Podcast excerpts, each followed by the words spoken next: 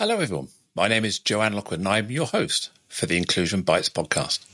In this series, I have interviewed a number of amazing people and simply had a conversation about the subject of inclusion, belonging, and generally making the world a better place for everyone to thrive.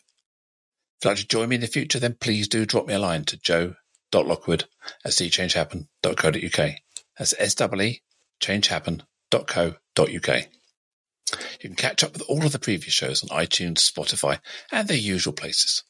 So plug in your headphones, grab a decaf, and let's get going. Today is episode 54 with the title Everyone Should Feel as though they belong, are welcome, and valued. And today I have the absolute honour and privilege to welcome Esi Hardy. Esi describes herself as a trainer, consultant, event speaker, and advocate for disability inclusion in the workplace. When I asked Esi to describe her superpower, she said, the ability to make intangible ideas around disability inclusion tangible. Hello, Esi. Welcome to the show. Hi, Joe. Thanks for having me. It's an absolute pleasure. I mean, we've had a good chat in the green room beforehand, and I'm really looking forward to this conversation. Me too. So, Esi, tell me, everyone should feel as though they belong, are welcomed and valued. What does that mean to you? Well, I think you know. I think that there is kind of this this status quo and quote norm about what being welcome and valued should should be. Um, I always say to people that you can't make anybody feel included. Inclusion is a feeling that comes from beneath. Oh, um, in be- inclusion is a feeling that comes from within. So if we don't feel included, it's because what society or what that business or what that organization is doing to not help us to be included. So, uh, so businesses should be doing their utmost to create an environment that is open to everybody. So that if people walk in, they can immediately, for me, for me, inclusion is taking a breath of fresh air.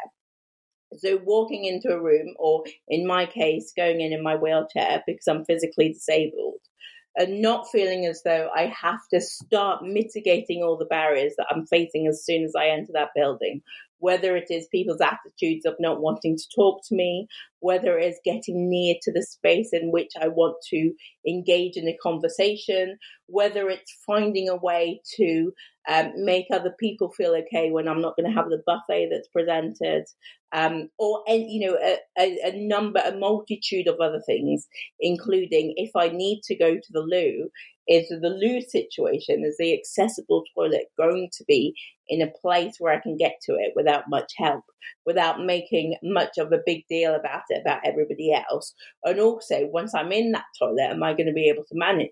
And that, you know, all these things, I think they sound like they're separate things, but they're all part of a wider, um, a wider feeling of that inclusion and therefore belonging. Because let's say me, for example, if I walk in a room and I'm immediately thinking, oh, I don't know how much I can drink because, you know, I don't know if the loo is going to be accessible when I get there therefore I'll drink less so I don't need to go. That stops, that, that prevents me from being able to engage in the conversation. If I walk into a room in my wheelchair and people go, oh, she's in a wheelchair, we won't talk to her because she obviously doesn't have anything to say, then I immediately am having to compensate for that by not just relaxing and being part of the conversation, but by always thinking, okay, how is our, are everybody else going to interact with me and how can I make them feel comfortable? So I think that that inclusion promotes and supports that sense of belonging because when you feel relaxed in that environment then you you're going to feel as though you belong more because you feel as though that environment and people that put that event together has support has thought about you thought about your needs and thought about how you're going to feel in that space so true uh, I've got a confession that uh, you have educated me beyond belief, not through any training course, not through any proactive education, but just by allowing me to be by your side and travel with you, have meals with you, drink with you, go to parties, have Christmas with you at once, uh, just by being with you. I learned so much that I had never appreciated before. and, and I, I learned about able body privilege. You know, we often describe privilege as something you don't have to think about. I never thought about walking. I never thought about my route from A to B without having to overthink it. And I suddenly realised I spent a day with you in London, getting on and off a bus, getting on the underground, walking up steps, going into buildings. And this was not an educational session. This was you just living your life and me being with you. Whereas remember in the past, and I've been with people who had a disability or a disabled person, person with a disability, however we describe people these days, it was always in the moment. It was never in their life. And to, to, to feel and experience what you your challenges on a daily basis in society. This, as you as you would always say, society disables you, not your dis, your, not your your physical yeah. side. Yeah. Uh, to understand that, just I remember being on the bus and how the guy almost, or the bus driver almost tutted when he had to put the ramp down. It was almost like an inconvenience. that really, and I thought, wow, wow, that was that's your lived experience on a daily basis. Mm. And uh, the other thing I remember was being in, upstairs in Waterloo, at Waterloo Station. We, we had that drink and we were having a, and I, I remember because you're fiercely independent. You're, you're, you don't want people to mother you or be around or overly um, look after you. I remember we're drinking away and he's just I said, Joe, do you mind putting my shoe back on? and I thought, ah, yeah, sure. I can put your shoe back on. And it's just, it's little things like that. You just never appreciate but unless you're around somebody and understand their, their, their needs, and I think you, you taught me about able-bodied privilege without educating me, if you like, just mm. by being with you, by, by being your friend, if you like. I'd also just like to clarify for your audience I don't go to the pub and just take my shoes off to get comfortable. My shoe had fallen off. Can I just make that point that I wasn't just like, oh, I'm oh, just stretched out in Waterloo Station and take my shoes off and then get Jane to put them back on when I need to go. Um, you're absolutely right. Absolutely. And I think that it's what's interesting to me is that absolutely. That is one of my biggest areas of oppression. And we've talked about that mainly from a physical perspective but you've talked about that in terms of attitudes as well. So the bus driver who sighs when he sees somebody that he actually doesn't or she doesn't even have to move to do anything for but she literally has a button next to her that she can press and the ramp drops down. I mean it is that simple but it's still you know as far as they're concerned it's a ball ache. Um, and the attitudinal barriers um, are compounding the the lack of um, access for the physical environment for disabled people on a daily basis. And I think it's really important that we don't forget those internalized biases that we as disabled people hold about ourselves as well. So the general public and society, they all have opinions about disability and what disability is, and therefore what disabled people can achieve. But we as disabled people, a lot of the time, because of the same reasons, because of the media, because of what we've been told going through school and everything, we have internalized biases and what we call internalized ableism. That, Oh, I won't do it like this because this will make me more disabled, but actually it will also make my life a lot easier. And so we forgive, we let the general public off and we forgive people for doing these things that, that actually are not acceptable Forgive them for making us go in the side entrance of the door. Forgive the bus driver for driving off because they can't be bothered to lower the ramp. Or find an excuse for it because for us, the internal, because we've internalized that bias ourselves, that it's our problem, that we find a way to, to, to kind of mitigate that feeling in our minds.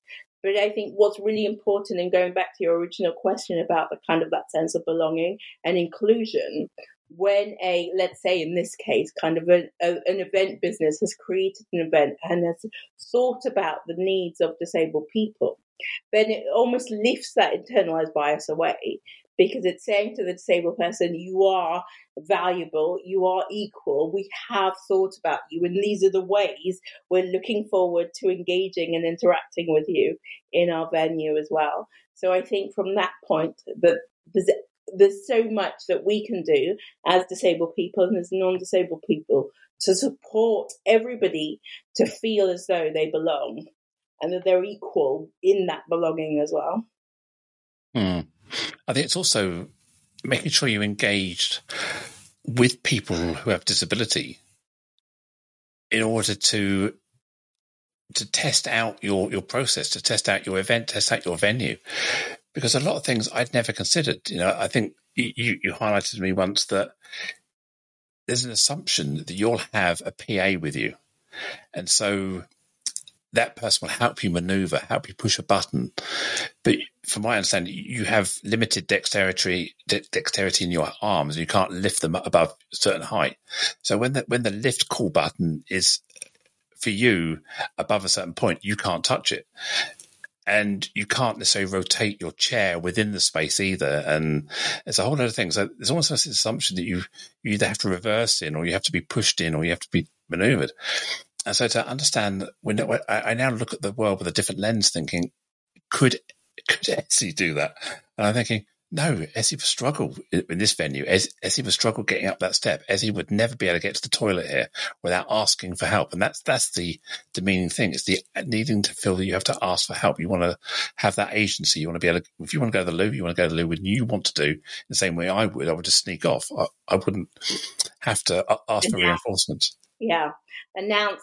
You're absolutely right. I mean, an example of that. I was I was out with my friend the other night, and I needed to go to the loo, and I saw what I thought was the door to the accessible loo, and so I was waiting for um, somebody to the um, uh, the woman behind the counter to open the door for me.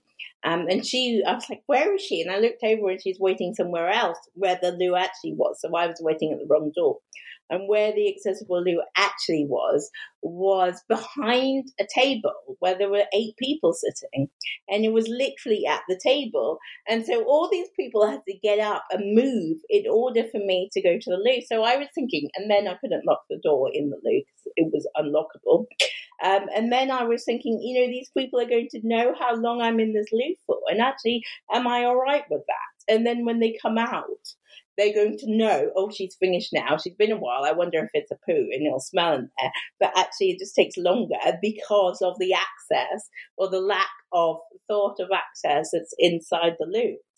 And um, I think you know. I think you know when you said before, you know, um, people assume that other people do things, or they'll assume that it'll be okay that way. I think that people, when they're building these things without talking to disabled people, talking with people with lived experience. They're not thinking at all. They're thinking, we'll do that. That's a job done. Tick that box. We'll move on to something that we consider to be more important, like a great IT system or whatever it is for that company. But they, I think that that sometimes the that the assumption that somebody else will do it for people is even going that one step too far. It's about we know we have to do it legally, therefore we've done it, let's move on and do something else. And I think that's what happens in so many cases that actually they don't think, and I don't think it's deliberate. I think that people, when they're designing, they just don't think these things through.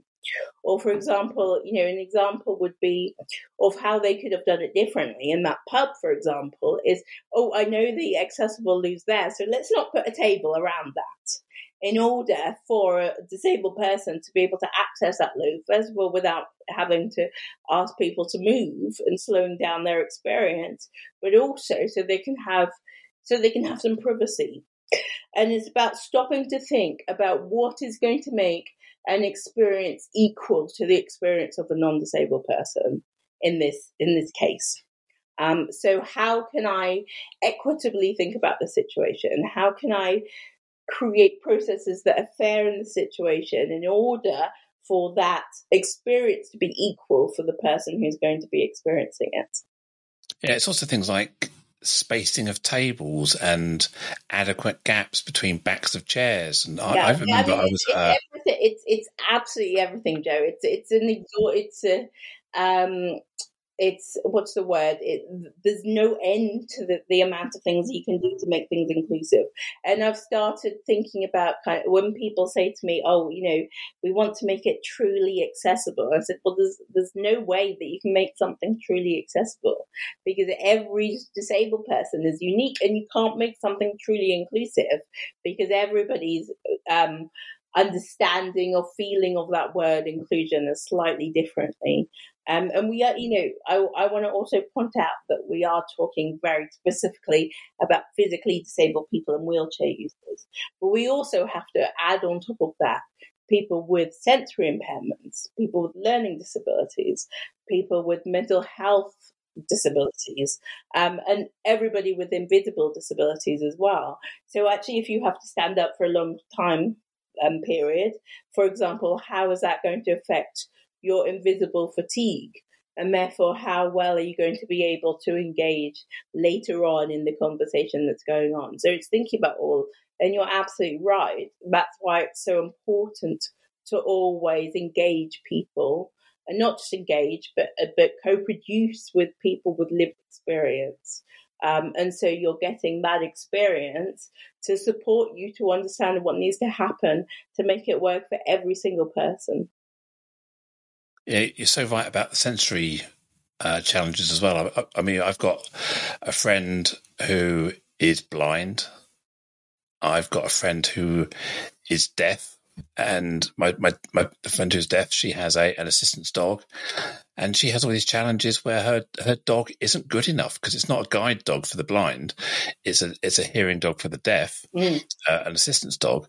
Her dog doesn't isn't isn't isn't good enough to be included into restaurants, and she have she has her certificates and cards.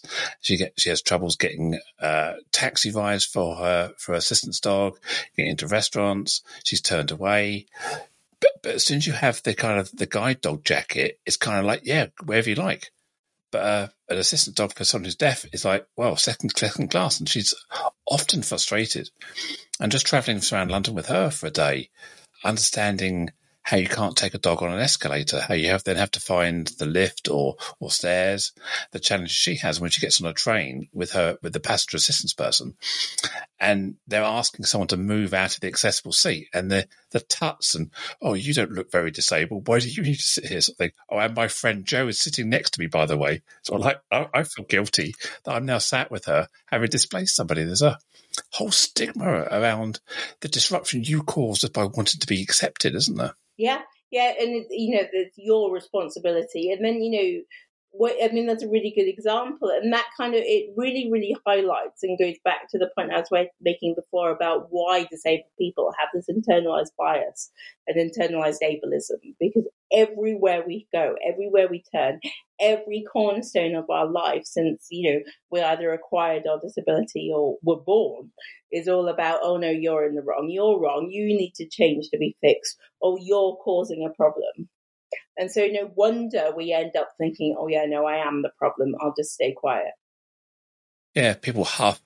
You're in my way, slow me down, I'm in a rush. Oh, and now you're here in front of me. That's all I need today, isn't it? Yeah. And you know, even it's it's you know, there's you know, it's those little things about you know let's say we're trying to get to an event in london so we we start at waterloo and we need to get over to i don't know for argument's sake i don't know chelsea let's say it'll be a really good event in Chelsea um, with really nice food and cakes. Um, but you know, maybe you know, if we take you and I, Joe, it might take you. I don't know exactly which tube you need to get, but it might take you half an hour on the tube and maybe a five minute walk at the end. It, it would take me the same journey, let's say, up to an hour and a half um, because of the tube stations that are inaccessible, um, because of the when I go to a train station, I have to wait at the barriers for somebody to let me through because I can't physically press the ticket my uh, the ticket machine to let myself through. So somebody needs to let me through, and yet it might only take ten seconds, but then that's lots and lots of ten seconds. The as a physically disabled person, and I'm imagining as a sensory impaired person, um, the general public are not watching out for a wheelchair user and they're not necessarily watching out for a stick. So people walk and look eye line, they don't look down. So the amount of times I have to stop and let somebody pass and move to the side again adds on the time. And so you've arrived at your venue, and maybe also before I talk about the venue, maybe also there's some pavement works.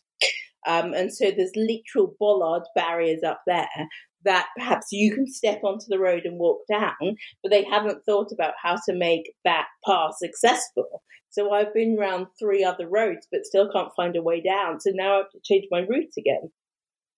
And so then you arrive at the venue and you look really professional and really expert because you're 10 minutes early and you're all calm and, and um, gathered and everything ready to talk. I arrive at my venue half an hour late and flustered.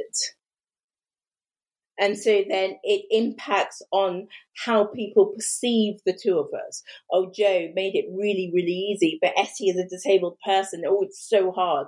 And even if people, you know, acknowledge that that was nothing to do with me, they're still thinking, oh God, it's a pain in the ass getting a wheelchair user here.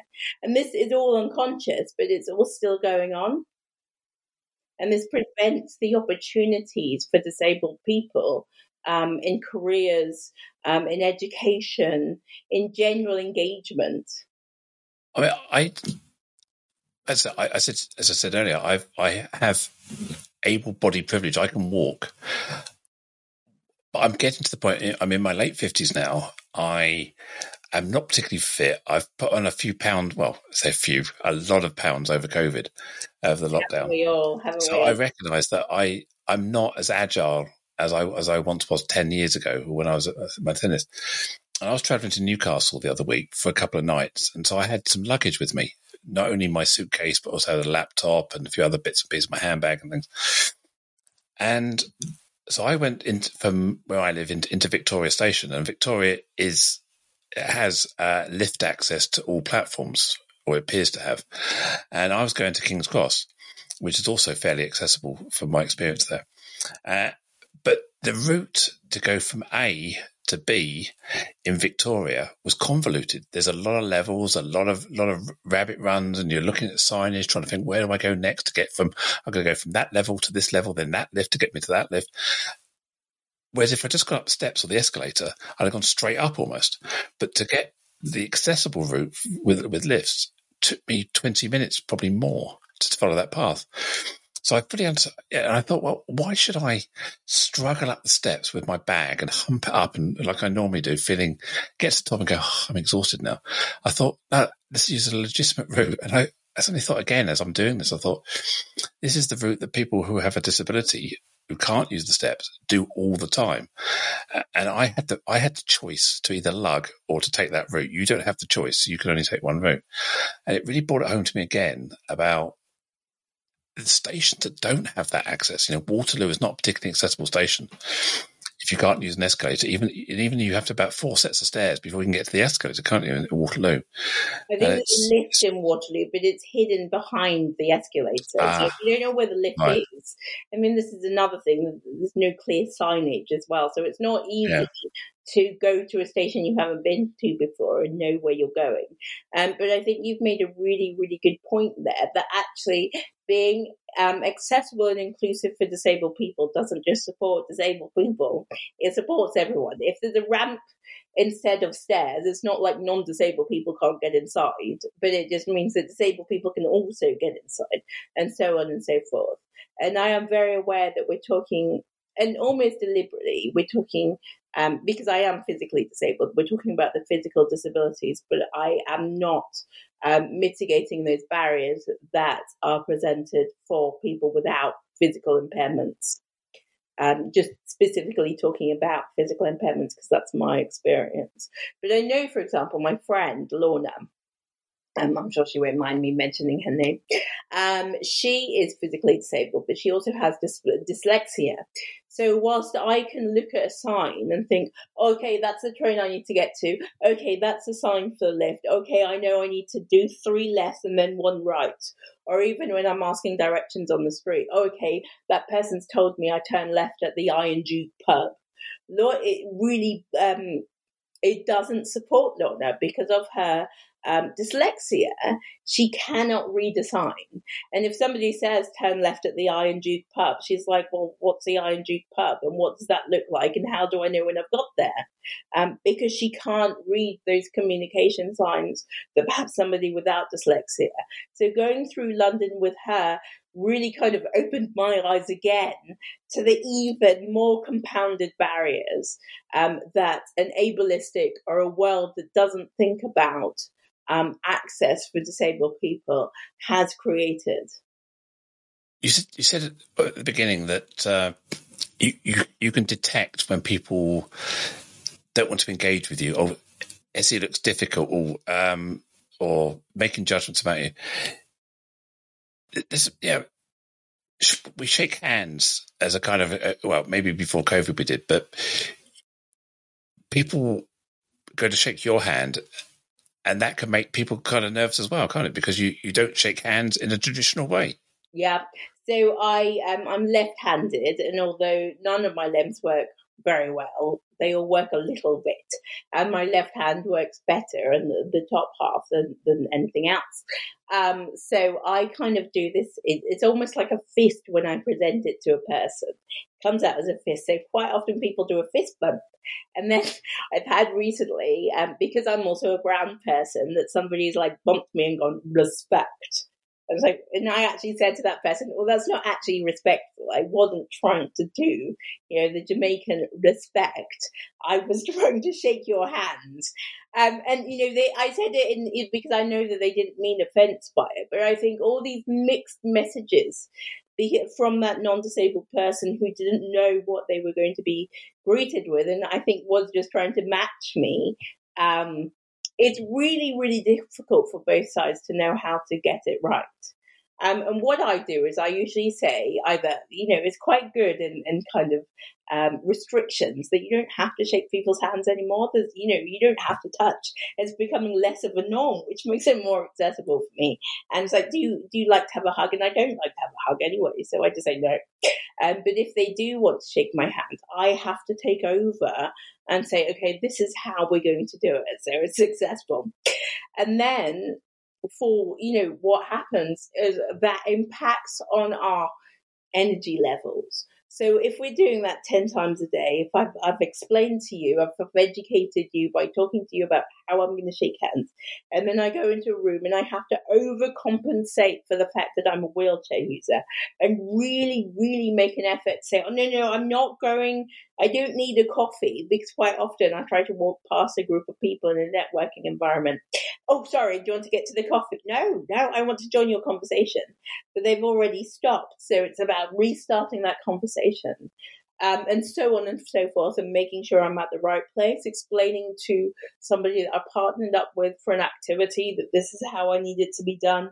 It's exhausting. And so at the end of the day, we are exhausted. And then you can you have on top of all of that at the venue everything that we've been talking about so far. And it's not like i'll have a break and then i'll do that tomorrow. You have to do it all at the same time.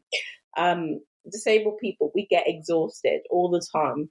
Um, i talk about it um, as an invisible backpack so we have a we have kind of almost that open suitcase of barriers that everybody knows about and we can see. But we have the invisible backpack of barriers as well that we don't talk about because we wouldn't be able to say anything else essentially um, because they take up the whole day. Um, that people don't understand, but they they kind of weather on our energy on a on a short term basis, but also a long term basis, and therefore our um, not just the ability, but our desire to then do it again the next day. So instead of thinking, oh my God, I'm going to go into London four days in a row, I think, oh, can I actually be bothered to go through all of that again? I'm just going to miss that. Um, and people think like uh, disabled people, and I'm not not just disabled people. You know, I think lots of people with lots of different experiences, they probably go through similar things. Um, but we think about these things all the time, and so, from a from a kind of a more diverse inclusion point of view, I think it's up to us all as society to take the responsibility to think what else is going on for that person? How are they experiencing this? And without knowing the intricate details of everything they're experiencing, what can I do to, to help that person feel as though they're at the right place and that they're going to be they're going to enjoy themselves when they're here? and that it's worth making all that effort for. Yeah, I'm sure you, you probably find that people just see your disability without seeing the you, you know, the, the human being. And, and, and maybe I, I, find this sometimes that people think all I want to talk around, talk about is, is being trans. And they send me articles all the time on, oh, have you seen this article about being trans? It's like, thank you. It's, well, like, it's, like, it's, like a cat. It's like a cat bringing in a mouse every day going, oh, look what I found you. Yeah. Uh, I always say, well, have you read it? Have you listened to it? And they go, no, no, I thought you'd be interested. Well, no, it's for you. It's not actually for me, that education. Yeah. I, I, can do my I own know, research. I know, I know who I am. yeah, absolutely. Absolutely. I think, you know, and actually that leads on to slightly, you know, it made me think of something else. So the other week, my friend sent me, because she knew that I would want to listen to it, my friend sent me a podcast from BBC Sounds, and it was um, part of You're Dead to Me, that series. And it was a podcast on disability in the Asian world. And, you know, she knew that I wanted to listen to it, and that's why she forwarded it to me. But she said she noticed that, interestingly, it was the only podcast on that series with subtitles. Um, and none of the other podcasts had subtitles. So there was an assumption from the BBC and the people making the subtitles that disabled people only want to listen to anything that's to do with disability and that they would never want to listen to anything else anyone who knows well, you, you would want to listen to Robbie Williams. You want Robbie, Robbie Williams. That's what you want to listen to, isn't it? It is absolutely. Yeah, I don't need subtitles for that. I know all the words off by heart.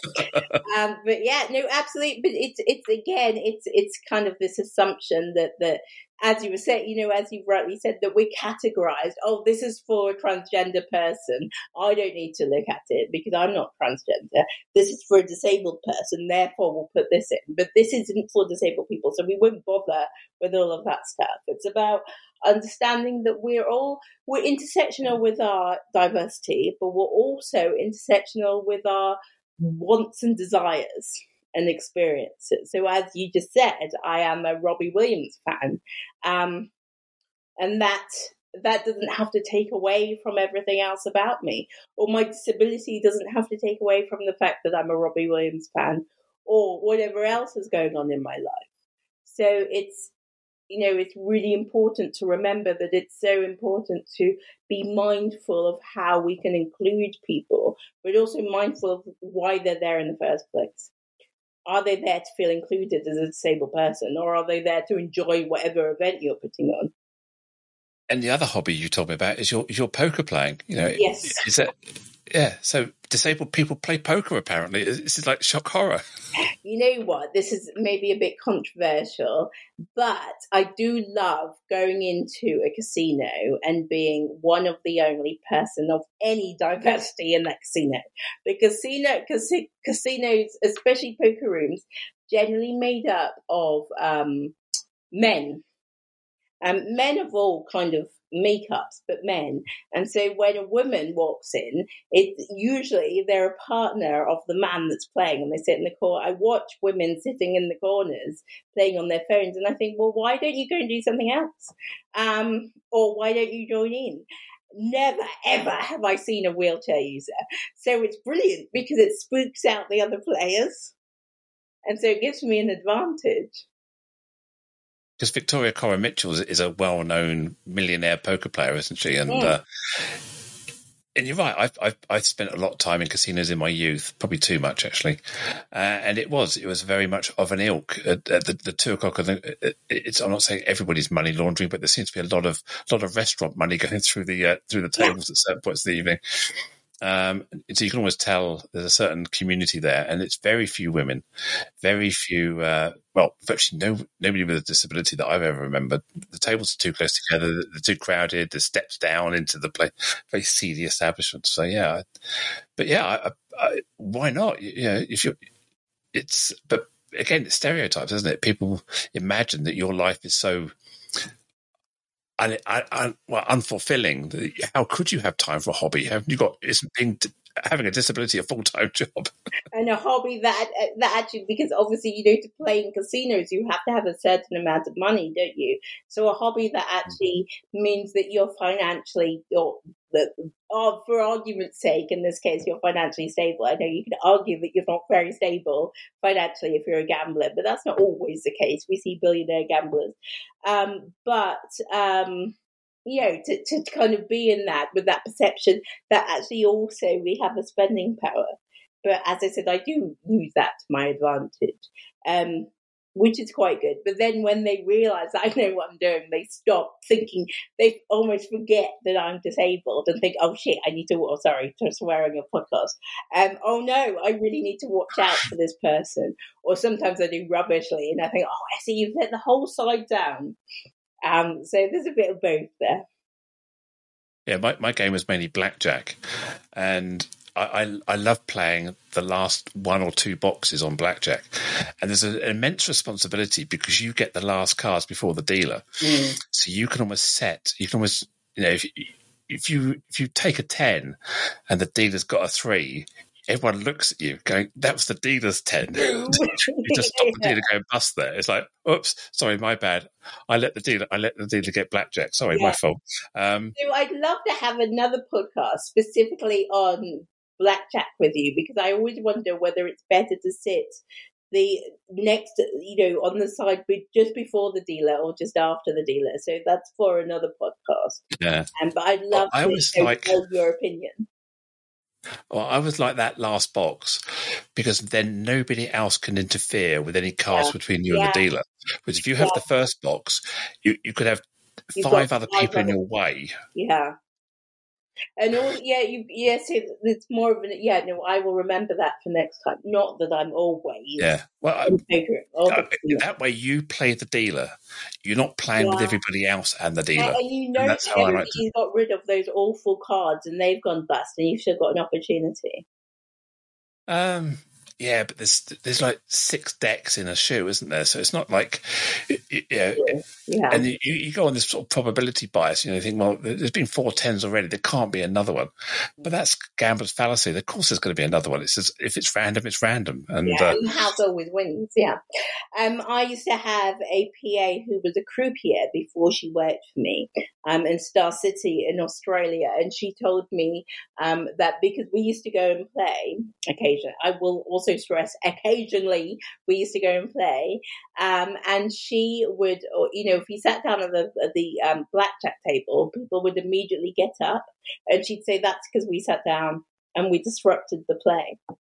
Which I also thought was so interesting. So she said, blackjack etiquette is to ask permission. Do you mind if I sit down here before sitting down? Yeah. I always always say, "Is this box free? Can I sit here? Is that yeah. okay?" Yeah. yeah. Yeah. yeah. Interesting. yeah. Maybe we should start a spin-off podcast on you know gambling etiquette and you know best behavior, best practice. Inter- intersectional poker. intersectional poker. Yes. Yeah. Yeah.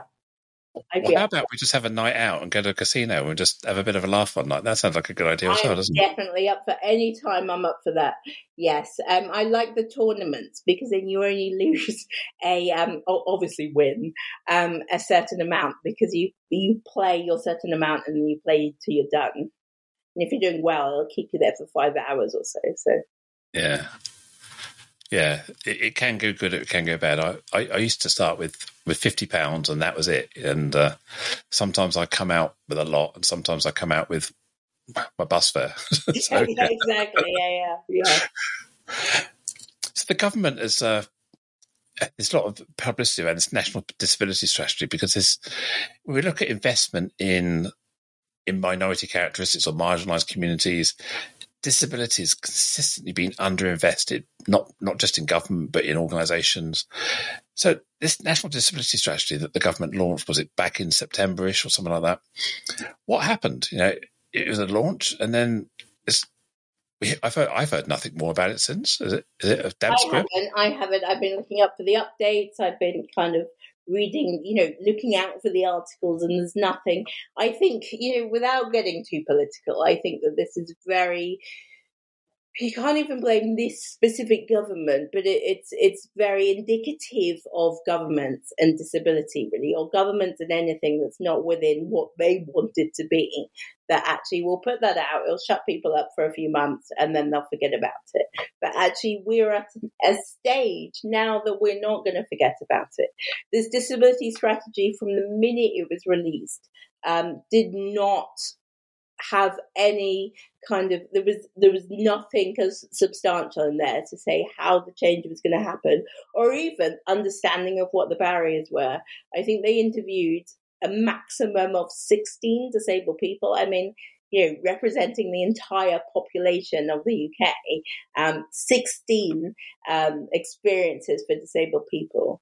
And all of the disability charities or most of the disability charities that they talked to were not, you know, they weren't um, user-led organizations or disabled people's organizations. They're run by, you know, people that know best about disability, i.e., disabled people. So from the very beginning, the strategy was set to fail. And, you know, there is an argument, and like I said, not getting too political, but there's an argument is that deliberate? Is that a strategic move? So we can say we've done something but then don't have to actually do something. And what it you know what it does joe is it further influences it further embeds to society that oh you know disabled people are not as important as blah blah blah. And it embeds kind of the the feeling that the disability comes low in, in quotes oppression olympics because actually, even if the government aren't doing anything substantial, you know, obviously it's not that bad. Obviously, disabled people are just complaining they could do more if they wanted to, but they just don't want to. And all last year, all in 2020, um, when we were locked down and when we were when the government was meant to be strategizing to make sure that we all had what we need, disabled people were completely ignored um, from any kind of strategy or support that was going on, whether it was, you know, how disabled people are going to be treated if they're exempt from wearing masks, to social care. Do, do you Sorry, think that we started on a rant? Apologies. No, no, no, no. I'm, I'm. I see if I can keep the rant going a bit longer.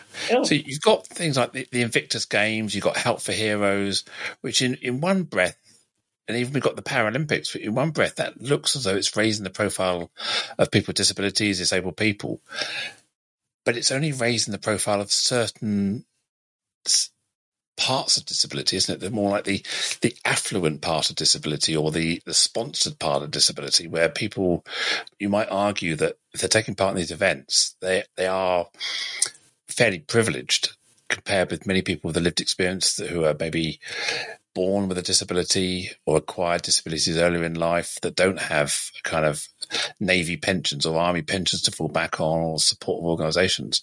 So it's creating a very two tiered disability sort of club, isn't it? Well, I think, yeah, I do think so. And I do, yeah, definitely. I heard something years ago where somebody said to me, literally, I don't know why disabled people don't get on with more. I mean, you see these ex army people that, that do everything they want. And I just responded, well, they've got millions of pounds to do it on. You know, where are millions of pounds? And then we'll do everything that we want as well. And actually, again, that's an assumption that people are doing exactly what they want. And I think also, I think you're absolutely right. So I'm not going to repeat what you just said, but also not everybody wants to be sporty. So even if we do have the opportunity, we don't necessarily want to be there. So you're right; it it it creates a very linear kind of view of disability because it's a certain type of person with certain types of advantages that go in for those games, but also certain personality types um, because we don't always want to be sporty. And I remember the 2012 Olympic or Paralympics, sorry, people were saying afterwards, oh, you know, disabled people are so lazy because look at the Paralympics. And it's like, well, actually, yeah. you know, it's where can I start? You know, the isolation is not laziness. Isolation comes from lack of opportunities, lack of provision in order to do something else. So if you don't physically have, if you need one, if you don't physically have a personal assistant to help you get dressed in the morning, how do you get out your house? If you're not physically being going to be engaged in in the interview process when you apply for a job, even if you can uh, get over those barriers of applying for the first place, then you don't have the money to go out and engage in the things that you want to engage in, and so on and so forth. You know, I think you know games and actually the Paralympics was kind of created by disabled people in the disability movement. The games are brilliant, but you're right, it gives a very linear view of what disability is, and also kind of that excitement around the games lasts as long as the games do, and then it disappears again. Yeah, I think the other thing I've seen on the news recently that I felt really, really positive about was the uh, support for people with Down syndrome. How they're now providing lifelong guaranteed support and care and financial support. It, it, meant a lot to me because my uh, one of my best friends, their son is has Downs, and their son was born at around the same time as, as our daughter. And so I've I've I've grown up in a world where my daughter, my son, one of their best friends has Downs, and we, we went camping and we've we've done stuff. So we've known known uh, Daniel for for many years. I, I, was ne- even though I was never really aware that the life expectancy of someone with Downs used to be around teenage. So many Downs people didn't out, outlive their parents. And I, I, remember talking to my friend about this, and one of their long term concerns is what happens when they are not able to look after their son Dan. He still has needs. He's not independent, couldn't cook for himself. He's, he's, yeah, he's certainly not independent. He does work. He's got jobs and, and he's very proud of that. He's got a girlfriend, etc. Um, but they were really worried about what, what, what his future would hold and it wasn't until the announcement on the news a couple of weeks ago that I really appreciated the fact that the life expectancy of someone with Downs now is in their 60s or 70s or even older. I mean, there's no kind of life limit now. So yeah, it's it, these are the things we've got to start looking at as a society. We've got aging population. My parents are in their 80s. My my my father or mother-in-law in their 80s now. My mother-in-law is very infirm, hardly walks. My father can hardly walk either. Even even a two-inch step is a is a big challenge for my dad now. Uh, so yeah, you get into your my age, what, late fifties, you suddenly start realizing it's not just around disability in terms of at birth or acquired car crash, whatever it may be. There's also infirmness through age. And we, we are growing a population now who are going to be more and more infirm later in life. And we, we've got to start investing and putting support in place. Because I'm now thinking, actually, that's me as well. That's me in 10, 15 years' time. I can't be selfish. I I've got to think about why wasn't I thinking about this 40 years ago when I started doing my pension? I should have been thinking about not only my pension, but also the social environment that I want to grow up in. And that, I think that's where we're starting to get to now. We're starting to realize that it's, we can't just keep ignoring this. But you know, I think I, I, do agree with you. Uh, there were two points in there that I want to raise. Um, you can't ignore it just so that you can remind me in a second when I will inevitably forget. So the first point is, you know, it's going to happen to all of us. But then a point that you made before was um, that you know the government have, kind of embedded all these things so that people with Down syndrome are supported um, forever, essentially. Um, but we can't just leave it there. We can't forget that you know what goes into creating good meaningful support for people so it's not about what i worry about these things is it means that we create these day centers or these homes and stick people in them and then say oh we're supporting them but that's not what support is it's making sure that people with down syndrome are part you know are collaborating or co-producing their own support and actually the people delivering that support understand how important that is for people to live the life that they want to not the one that's handed to them. Um, and also the other point that, that you made about you know it's going to happen to all of us that you're not wrong you're absolutely correct. But um I don't think it's good enough for people to think about that because, first of all, it means that they only have to start thinking about it for their future, not for their now. You know, we, we need to be we need to be in, but we're not in, and we need to be striving all the time for a society that's equal because we're human beings, not equal because we're going to get there eventually, equal because we want to live in a world where everybody has equal, but like actual equal opportunities, and we know that that we we create equitable opportunities in order for the experience to be equal for everybody. So that's what I mean by equal opportunities. Um, yeah, we can't just say, oh, it'll happen to me one day, therefore I should look out for it. We have to say, well, there's lots of people that are not in such a privileged position as I am. We, this isn't good enough. We need to be moving to a world where everybody is uh, has the same advantages. I, I completely agree with what you're saying. I, I think human nature is you tend to see things that are in front of you or around you. If you're not touched by uh, disability in any way, then why is it relevant to you? privilege says it's not my concern. You know, privilege says I've got other things and I haven't got it easy either, is what privilege says. Yeah. It's only when you, your privilege bubble gets a bit burst or distorted one day that you go, aha, now I get it.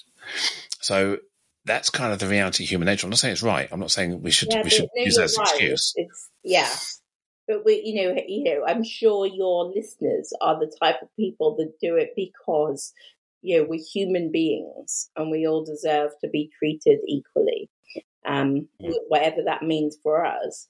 Um, and so we have the opportunity, all of us have the opportunity to influence out. Yeah, and, and, and that's definitely the challenge. We've got to keep the momentum up, keep the keep the stories up, keep hearing and listening. And you're right. It's, it, we can't and just wait until we're in our fifties and go, "Oh, actually." Yeah. I mean, if you think about it, you know, you, yeah, but also yeah. you're right, hearing and listening, but also doing. Hmm.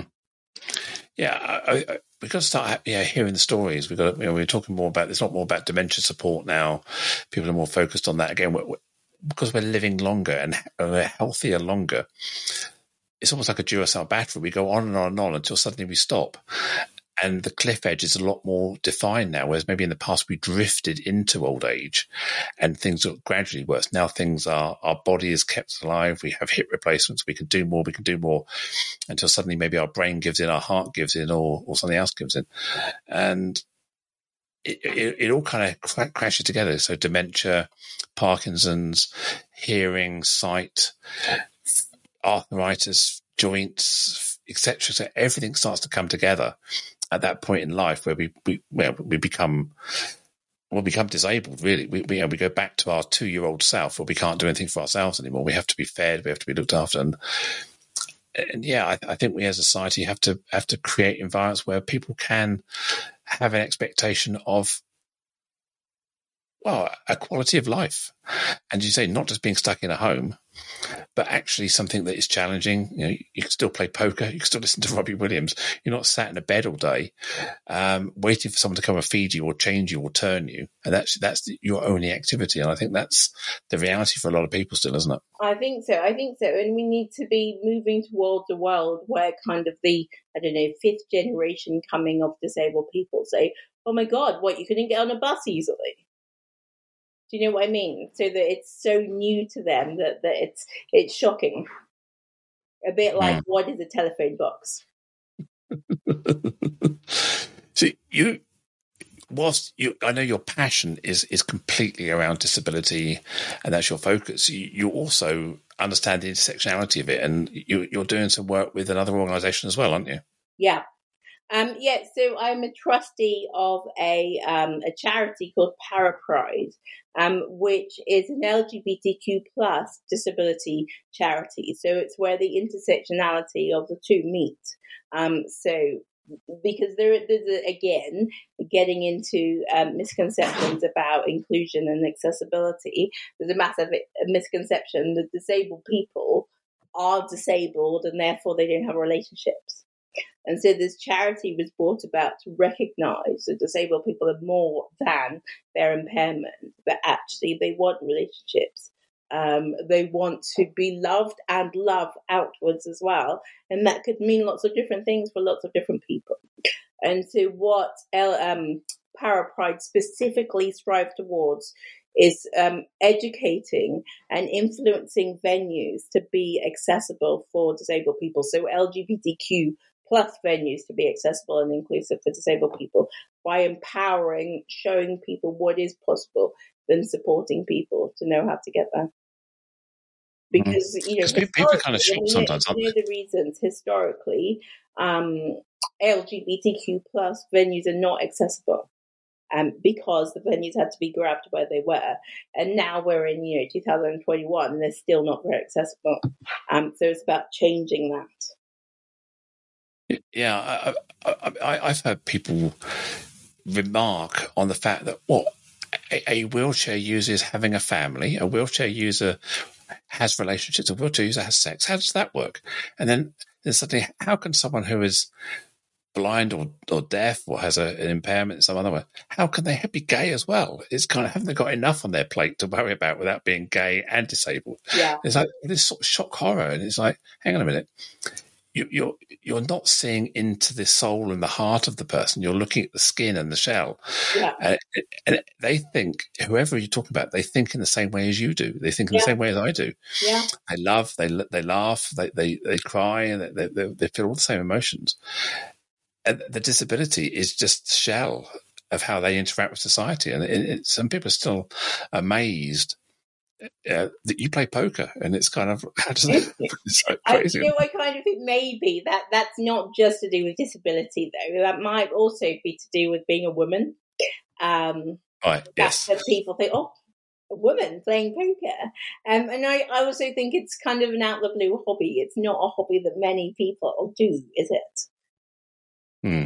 Um, so I do you think it is to do with my disability, but also my other intersectional characteristics um, or identities um, come into that a lot as well. I, I, I think. Yeah, I'm not going to be patronising. Yeah, I think it's important for everyone to be an ally to someone or to, to another group or to another community, because I, I could spend all my time being transgender, being in the LGBT community, but I feel that I've got some energy to be an advocate, an ally for other people, and outside of my own, outside of my, outside of my own self, if you like, but also recognizing that we're all intersectional we all have something about us. We, there's always there's always more to us than that. And disability, I think you've always said in the past, it, people with disability come from all walks of life and Yeah. all backgrounds uh, and all futures, if you like. So it's it's really really important to think about how we can uh, bring that together. Uh, and when you first told me you were involved with Para Pride, I env- envisaged people jumping out of aircraft with, with parachutes on, sort of gay, gay marines or something. I agree. The name paraplegic. So the para comes from paraplegic, obviously. yes, Um, I- I- I get that. pride comes from being proud. But absolutely, yeah. No, sometimes it does take. And I, I agree with you. I think that we do need to, um, that, that actually, if we want to what, continue striving towards equality, we need to step up outside our own world and think about how we can support each other's by being allies. And, you know, I'm a really strong promoter of the fact that an ally doesn't have to be a formal position. So you don't need to write down somewhere that you're an ally. An ally is just about your behavior and your compassion I- I and you- empathy yeah. for another person. Complete I completely agree. And I also think it's not it's not something you should award yourself. It's not a medal or a badge you're trying to collect. It's something that you that through words deeds and actions that people award you. I think I'm very very so, passionate so about true. Yeah, so true. Um, yeah. that we've been nattering away now actually for a couple of hours. We we had we had an hour in the green room before we started so we've, we've been talking all morning and I could talk to you forever. And in fact, I'm looking forward to getting together for another another steak dinner somewhere or a game of poker in the near future when we can Let, meet up. do it. Let's go to the Empire in London. We Yeah. can have steak and Yes, poker, let's. two, two for a price of one. Probably Brilliant. not for Love the to. price of one, to be fair. You know, in a casino, it will definitely be the price of two. But yeah, no, let's do it. Right, that's definitely that's definitely a date when we can get up there, maybe in the new year. Yeah, no, Brilliant. Love to. So, how can people get hold of you? Was was, your web address? What's what's the best way of contacting you? So I am on LinkedIn um, under Esi Hardy. um, which is my name, and um, I have a, um, a website as well, which is celebratingdisability.co.uk, um, where it has all my contact details. I'd love to get in touch. And Esi, you spell E S I. Yeah, E for Echo, S for Sierra, I for India. And it rhymes with messy, messy. Yes, it rhymes with messy. Fantastic. That's what my well, uncle so much. to call me when I was young. He called me Messy Essie. Ah. Well, I'm sure that uh, you were quite a cute little kid at the time. but possibly so. well, thank you so much. And thank you to you, the listeners, for tuning in, uh, for listening in this far. Please do subscribe to keep updated on future episodes of the Inclusion Bites podcast. That's B I T E S. Tell your friends, tell your colleagues, uh, share this episode with them. I have a number of other exciting guests lined up over the next few weeks and months, and I'm sure you'll be equally as, as inspired by them as well. And also, remember, if you'd like to be a guest, or you have any improvements on how we can improve this, this show and future episodes, then please do send me an email. I welcome your feedback and suggestions to joe.lockwood at seechangehappen.co.uk. And finally, my name is Joanne Lockwood, and it's been an absolute pleasure to host this podcast for you today. Look forward to catching you next time. Bye.